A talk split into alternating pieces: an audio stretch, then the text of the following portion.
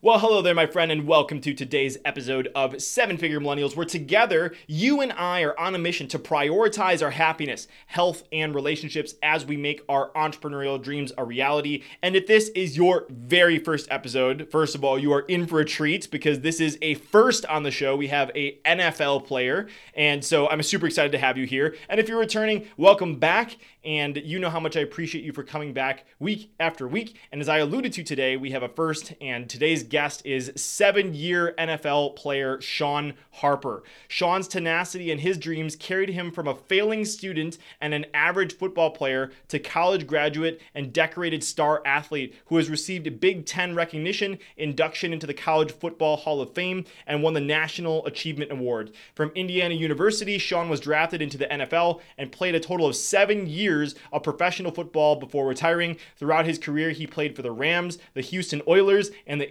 Indianapolis Colts. Sean has helped transform thousands of corporate environments, built leadership, and trained teams with high energy keynote speeches that activate winners. When Sean steps on the stage, he delivers strategies and techniques used by professional athletes to compete and win at the highest levels. His unique no excuses approach will leave your audience ready to win as individuals and in teams. Sean has created a delicate but highly effective fusion between being a professional athlete in the NFL and a serious entrepreneur.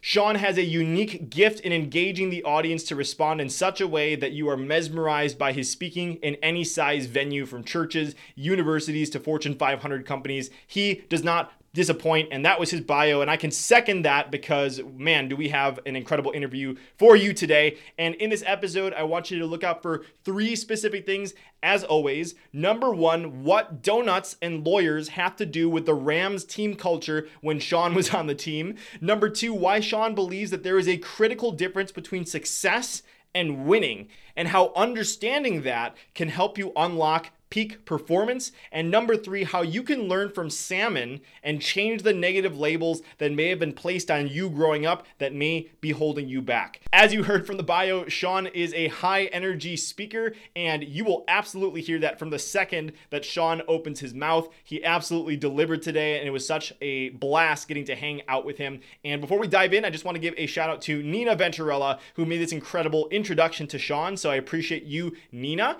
And with all that said, please please enjoy this incredible conversation with Sean Harper. If you had to pick between A, making a ton of money, B, being happy, healthy, and surrounded with people you love, or C, making a meaningful impact on the world, which would you choose? The good news is that today we don't have to choose. So the question is how can entrepreneurs like you and me, who have a vision for our lives and aren't willing to settle for anything less, how can we become financially successful and have a big impact while prioritizing our happiness, health, and relationships? You and I are on a mission to find out, and we have an incredible journey ahead of us. My name is Brandon Fong, and welcome to the Seven Figure Millennials Podcast. Sean Harper, welcome to the show. Super excited to have you here, my friend. Hey, thanks for having me. Let's have fun. Let's win. Let's do That's it. Gonna, yeah, for sure. Let's give you a blast. I want to start in a really fun place. I don't know if you've been asked this in a very beginning of an interview, but I want to talk about donuts for a hot second. So I was listening to an interview that you did where you talked about the Rams team culture and how you have this oh, whole process man. of resolving Did you conflicts. Go there? Did you go there? We're going right there. Tell me about the donuts. What do you do to resolve conflicts in the Rams? okay, so well, so uh, for everyone who doesn't know, rookies are treated, you know, it's kind of bad if you are if you are a rookie. And it doesn't matter if you're the top pick. I mean, in fact, it's even worse because oftentimes, you know, we would, you know, go out and spend, you know, one, two, three thousand dollars just eating. And we would hand the first round pick the bill, like you got to pay, you know, easy, you know, steak, lobster, whatever. Hey, here, here's the bill, you know, pay. You're, you know, and and um, if you don't pay, it'll be hell to pay. So you know, you got to, you know, it, so yeah. Also, uh, there's just chores. There's chores. There's housekeeping rules that rookies had to adhere to. At least when I was playing. And one of those was that every day there's just practice. You have to buy donuts, and they have to be fresh donuts, and it's from a particular place. And there's certain players who want certain types of donuts. You know, they want the cream filled. They want the custard. They want this. You know, they want the donut with the sprinkles, and you better get it. You bet don't mess up the donuts. And one player was like, "Man, I'm not getting up this early. I'm gonna be smart." So I'm gonna get the donuts the night before. And we warned him, like, don't do that, man. He said, Oh man, we'll be fine. And he went and got donuts the night before. And he brought them in, just like up. And Kevin Greene took one bite of that donut and he knew. And he knew and he yelled, right? And he just went and he and he went to the judge. So every team has a judge, the person who makes the call. And at the time his guy's name was Jackie Slater. And Jackie Slater, he, he he tasted the he tasted the donut, and he was like, "Call for him," and the other lineman who was the bailiff, he yells, "Hear ye, hear ye!" and, he calls the person's name.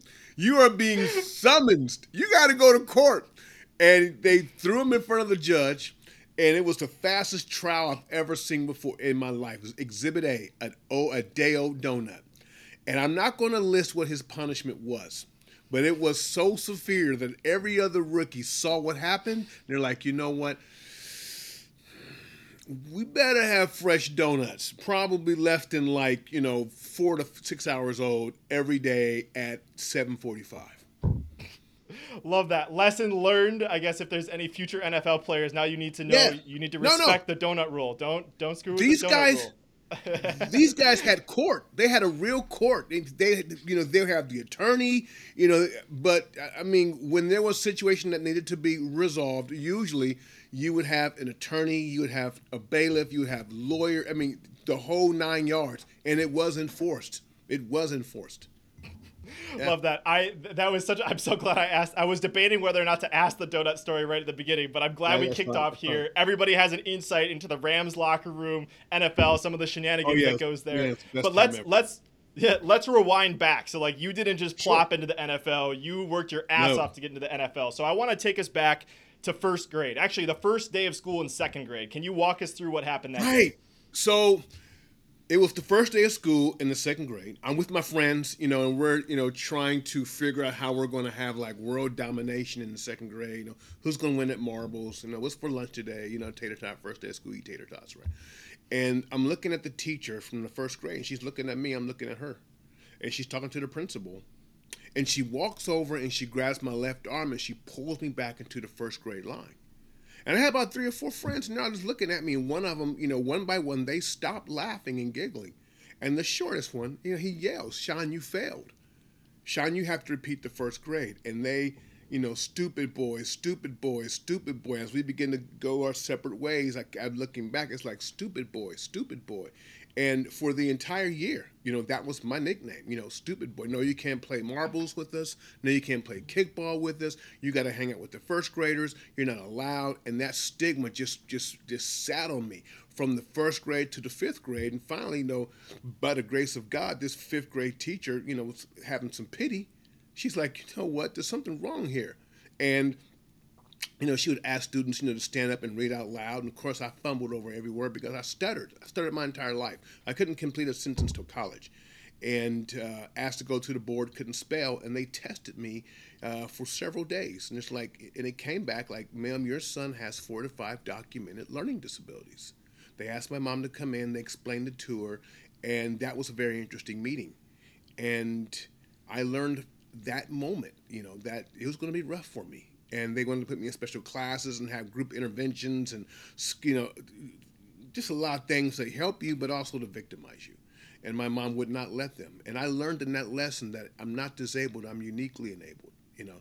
And and, and that and that uh, you know superman has kryptonite right? So i began to struggle from the you know uh, eighth grade was kicked out of one school two schools actually in middle school and leaving high school with a 1.62 accumulative GPA, none on my ACT, graduating last, voted most likely to fail. And I pick it up at junior college, and yeah, that's it. The rest is history. Mm. Well, thank you. I want to unpack lots of that. Want to go and talk about junior college? Well, I want to. I so I do want to talk about junior college, but I also want to unpack some of that garbage that was placed on you, and like that's obviously some negative mindset. So I want to put a pin in that. So we'll go back there, but let's go back to junior college. How do you how do you go from this kid that was sure. uh, looked down upon, that was called names, that nobody thought would amount to anything, that finished last in his class? How do you go from there to setting foot in the NFL? What happened? So I wore that. I allowed people's opinion to, to opinions to become my reality. I wore that, you know, and and and even if even if you're trying to fight against it, you know, if a small ri- rice grain a rice grain size believes a lie, it taints the entire truth. Like putting just a drop of dye inside of a gallon of water, it turns that water. And there was a part of me, a little small part of me, that kind of, you know, believed it. You know, you're stupid, dumb, you're lazy, you're actually an overachiever. It's like a vice that you just wear, and that you're walking around with people's negative opinions, negative, you know, uh, uh, concepts, mentality of who you are. If you're not careful, you will wear that. It is very deep. It, it, in fact, if you go to because this is like this seven-figure, you know, uh, uh, mindset. If you go to affluent areas or or affluent homes, the first thing that you'll notice is that it has high ceilings. That's a psychological mm. barrier. High arches, high ceilings. It's because there's high expectations. Whenever you experience a lot of poverty, there's low ceilings, low light, low expectations. In fact, they did a survey. You know, it was an actual it was an actual experiment. Now check it out. They told this teacher, you have two sets of kids. One set of kids man, they are overachievers. They're amazing. They're exciting. These guys are the next leaders of, of, I mean, they hype these kids up. The other set of kids, they're marginal. That's all they said. So teach them the same course material. The one set that she said were, you know, they all, yeah, they all was in like the, you know, top 95%. They were doing very well. But the ones she said that were marginal, their grades and their attitude was marginal. But you want to know the secret? They were the same students. Not the, the, the, IQ, the grade level, it was all the same. It's hard to grow past expectations of yourself. And so, just to move out of that, I carried people's expectations, I carried their mindset into a new environment. It's like putting new wine in old wineskins. It does not work. And that is what had and that is what had to change in me. And how it changed is that I threw out the success model. I threw out the success model and I adopted a winning model. And that's the model that I'm able to live with, grow with, and dominate with. Is if life is a game, you play to hmm. win. So much to unpack there. I want to talk about success versus winning a little bit more, but let's go deeper into that mindset and identity of shedding from the past belief, the expectations that were given to you. Because anybody listening to this right now, you know you no one no one left childhood unscathed. Whether it was intentional or unintentional you had kids that said things to you your parents said things to you. So like we all have these narratives and uh, there's this quote that comes up all the time on the show sean by carl jung until you make the unconscious conscious it will control your life and you will call it fate. And so we have these patterns that are repeating all over the place. And uh, so you tell this incredible story inside of the book that i think is so relevant and it really cements this concept. And it has to do with salmon. So you spent a few days in juneau alaska at a fish hatchery can you talk a little bit about what they do to mark the fish? Yeah. So I'm in speaking for I think I think it was the Rotary Club. You know, God bless the Rotary. So I'm speaking at the Rotary, you know, convention, whatever. I don't know what it was at the time.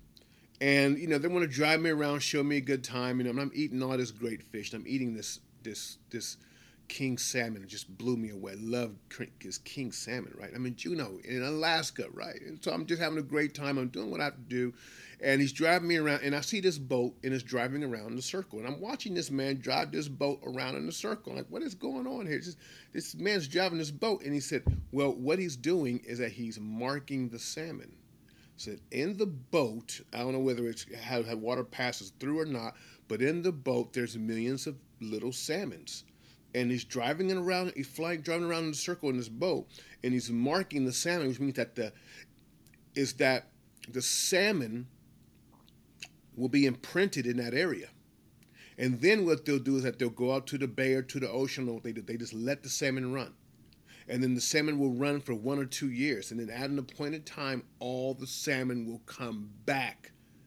And I'm drawing a correlation to that sometimes or oftentimes we go to a higher level and then we sabotage ourselves and we bring ourselves back down to a certain level. If our goal is wealth and riches, but we have a poverty mark like the salmon, you will bring yourself back down to the to that actual, you know, uh, uh, impoverished mark. If if if if if your goal is to have a fruitful relationship, but all you've seen is destructive and divorce, and you're marked by that, dad gonna you will sabotage that fruitful relationship and manifest a divorce. In other words, you can never grow past your name. And that has been the secret is growing past the moment and growing past your name. And the fastest way to change that is to be intentional. You have to be uh, extremely, extremely intentional about changing that. And then uh, at the same time, you have to change your your environment. Some information is taught, other information is caught. And to be around other people, other fishes, and to kind of see how they move, you begin to move like they move, and basically that's how it's done. Mm. So powerful. So let's go back to a little bit of your journey, and thank you so much for sharing that analogy. I would love to go back from to junior college, how you ended up from junior college to the NFL, because from my understanding, you sat out your whole first year, your junior yeah. year. So how did how did yes. you end up making it to the NFL? So I set up my uh, entire first year and I had and I had a conversation with myself, and the conversation is, you know what, you're right. I can't be successful. I don't have what it takes to be successful. I'm not a five star, four star, three star. Two, I'm not even a one star. I'm not even on the radar because I'm not even on the field. So how you know? There's no way I can be successful in this game, you know, in, in as far as you know, football, life, or whatever. I said, but I can win. And the moment I said that I can win, you know, it was like one of those huge, like 80,000 square foot factories and you hit one switch and the whole thing just cuts on, my mind begin to switch and I begin to think and I begin to process things differently. I begin to see obstacles as opportunities and I begin to, you know, learn how to navigate obstacles because I've been taught sports and winning my entire life. Although I sucked at football, I still understood it. But it was a little bit deeper than that. It's because winning is a part of our physiological makeup. We are born winners plain and simple. That's why we love sports. That's why we love gaming. That's why we love, you know, you know, people love gambling. It's because it's who you are. It's a part of who you are. Winning, you know, the dopamine, the serotonin, everything is built around winning, and that's what I did. Is that I said I'm going to win in this game of life. What is the main difference do you see between success and winning? So, so somebody has a success mindset right now. What is the key differentiating factor between having a winning mindset and a success mindset? Winning is the fullest expression of who you are mentally, physically, socially, economically, uh, personally, obviously. And then the one I love is legacy. That is, that is, I mean, that right there drives it. Success focuses on maybe one or two things. And what happens is that uh, winning teaches production which is why when you're 62, 63, hey, it's time for me to retire. Because why? You can no longer produce. Winning stands for reproduction. You just keep producing and, re- and then you reproduce Uh, success is outside in, winning is inside out. Success is something that they tell you. You see, you're born into a winning mindset. That's why, hey, no, mommy, I want this. This is mine. Give it to me. The games that you play, they're winning games, right? Hide and seek, and the list goes on. And then one day they teach you another concept, and that concept is called success around the fourth grade. Success is to make money. Success is to be famous. Success is to be popular. Think about this for a second. What is success in our culture? We teach well success is you know fame, fortune, money. Uh, you know at least in the Western culture, but they don't teach winning. So guess what? Family's not important anymore. You know your health is not that important anymore. Doing what you've been truly called to do is not that important anymore. It's all predicated off of of of of success, but winning encompasses all of that. And that's why I love the winning, you know, mindset and the winning. I mean, some of the greatest winners of our entire, you know, culture and society is teachers. I mean, what better, you know, position to be just to pour in and pour in and year after year. You are just shaping and investing and loving on the next generation. You're very wealthy to me so much knowledge there, and I love that simple tweak that anybody can make is shifting towards winning, which I think is much more achievable because you can win a day, and you can win a day, and you can win the hour, and you can win the minute, and that just makes that mindset shift a lot simpler for That's people. Right. So I appreciate that. I know we're coming up on time. You got to get going here. I have one more question I thought would be really valuable to ask you. As somebody that is Skip, I mean, you you rose to the top of the NFL. You were there for seven years, and now you have a successful business. You're a speaker. One of the things I thought would be really unique to ask you is about how to deal with transition, because lots of people in the NFL have a huge career, and they they you know you mentioned in the book too, like lots of people a few years out of the NFL, they're broke and they're not successful anymore, and so like managing that, and there's lots of people that are listening to this that might be dealing with transition, maybe it's starting a business. So any insights that you can share as somebody that has been at the top, and then you know when you're not an NFL player anymore, doing something something else, what advice would you give yeah. them? Yeah, mentor. You know, it, uh, listen, so so frustrated. You know, my inbox in certain social media platforms, it's just full. Hey, I'm a professional. Hey, I'm a pro. I'm this, and I can help you. I can help you. You know, give me 15 minutes. Let's let's have a discovery call. I'm like, man, shut up. I'm so sick of these people. You know, if you want to, where you go, you hire where you want to go in business. You seek out mentors and where you want to go. That's what you do. You find people who are there, who are who are bad at it, who is I mean amazing at it, slamming the game, and you do whatever it takes to get in their seat. You do whatever it takes to get their attention, and you shut up. You say a few words just to get them going, and you shut up and you listen with your eyes and you listen with your ears. You watch what they say. You watch what they do. One of the one people who actually mentored me, and he didn't even know, was Jackie Slater. And I watch Jackie every day at practice, which is why you see me, you know, for the most part, if I'm doing doing a podcast, I'm dressed for it, you know, because he taught me that. You always have a business perspective of the game. And I'm like, wow. Because if you have the right perspective of the ownership of where you're at, that gonna you're gonna go far. So having a mentor and somebody who you can watch and model in the game is huge. The game of life. It's everything. Love that. And I love that, you know, even at the highest levels, you when you're looking at making a transition, you're looking at who's the key player there and you're going to learn and you're going to be humble, you're going to be the student no matter how how successful you've been. So appreciate that, Sean, and You said you something so whoa whoa whoa whoa whoa whoa whoa stop stop stop stop stop stop stop stop stop stop stop. You said something that was very mm-hmm. powerful. Student be always maintain being a student of life. That's it. Being a student. Class is always in session. The question is, are you learning? Hmm. Love it. Yeah. We'll put a period on that. Uh, yes. I know we, we got to jump here. I'll just have a really quick conversation with you listening right now. I want to say if this is your very first episode, I want to say welcome. Beyond excited to have you here. And you could have been listening anywhere else in the world, but you decided to hang out with Sean Harper today. And so for that, I'm really grateful. And if you're returning, you know how much I appreciate you. And the favor I have to ask is that whether you are a new or returning listener, if something that Sean shared today impacted your life, which I know it did, whether it was his story about uh, donuts, maybe it just made you laugh, or maybe it was the story about the salmon and overcoming adversity, or how he was able to shed all those negative mindsets and to create the, the um, massive impact that he's made in the world, this can absolutely change someone's life if you share it with them. So if you choose to do that, I would be greatly appreciative of that. And uh, Sean, thank you so much for your time. Any final words you want to say before we head off for today? Yeah. Uh, seven figure millennials, listen to me. In order for you to get to that level, there's a part of you that's going to have to die. I know it's crazy, but wealth wealth drips on the new. Wealth drips on the new the say you have to become a different person to have the capacity for that wealth. Be willing to let the old go and to adapt and to adopt the new.